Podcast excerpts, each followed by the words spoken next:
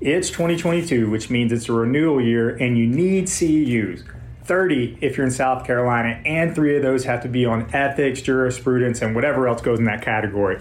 Look, the year's going by fast, and you can knock out all those requirements with a MedBridge subscription, and you can get 40% off with the discount code Better Faster Pod.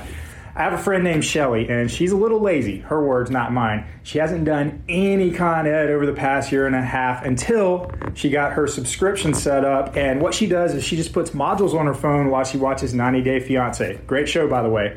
Is she learning anything? No. But is she getting the local governing bodies off her back? Yes.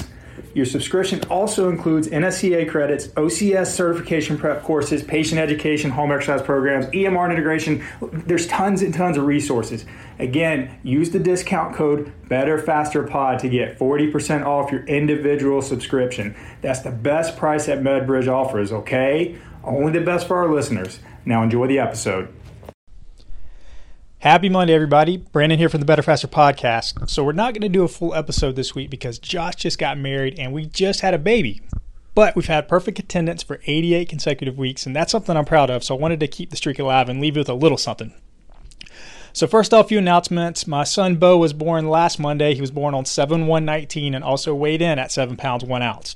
Mom did great. The labor and delivery was a rough process three and a half years ago when we had our daughter, but this one was was very very smooth. I don't think it could have gone any better. So shout out to the the crew at uh, Prisma Health Parkridge. So Bo, our son, he's he's handsome, he's healthy, and he's got it made. I mean, kid doesn't have to pay any taxes, doesn't have a license, doesn't have a job. He's almost like a little Democrat. And with that said, I'm off of work for another week because my wife is still recovering from her C-section and breastfeeding. And if you don't have any experience with that, that is a full-time job. And just to paint the picture for you, our son Bo, he eats all day and all night. So our current setup is this, or the routine is when he cries, I get up and hand baby to mom. She breastfeeds anywhere from 10 to 30 minutes. He poops, and it is loud. I mean, there's a lot of velocity in those baby poops. I change his diaper, put him to bed. We set our alarm clocks for three hours later to do it all again but sometimes he likes to wake up one to two hours later. So shout out to my wife for sticking to this for nine months with our daughter because it's not easy, but we wouldn't have it any other way. And hopefully we'll be able to do the same with Bo. We'll see how it goes. Workout wise, I'm dropping my workouts down to two days a week for a while. So the way it's going to work is Sundays are going to be power clean and bench press.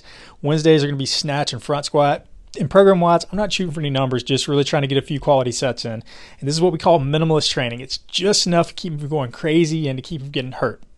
Of course, there's going to be a warm up and there's going to be some accessory movements in there, but training is just not a priority with a newborn.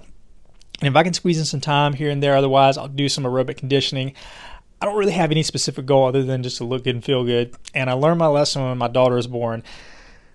when she came, I went back to training full capacity and I tore my pec major when she was exactly one month old. So I know my limits and I'm a little older than I was back then. And, and some days I feel a lot older than I was back then. Okay, so Josh is going to be back next week as well. Like I said earlier, he got married on Saturday, and they say 80% of success is just showing up. So I'm sure it went without a hitch. So congrats to Josh and Kelsey. They're honeymooning this week. And Josh, if you're listening, you definitely outkicked your coverage with that one. And I hope you are living it up right now.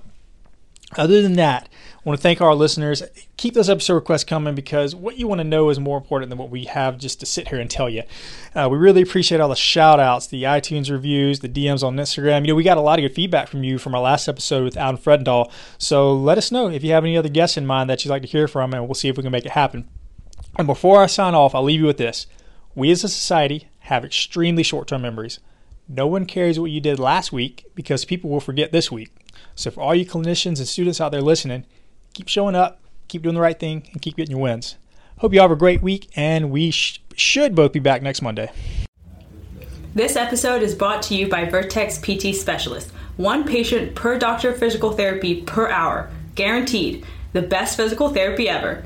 Check us out at vertexpt.com or on the gram at vertexpt.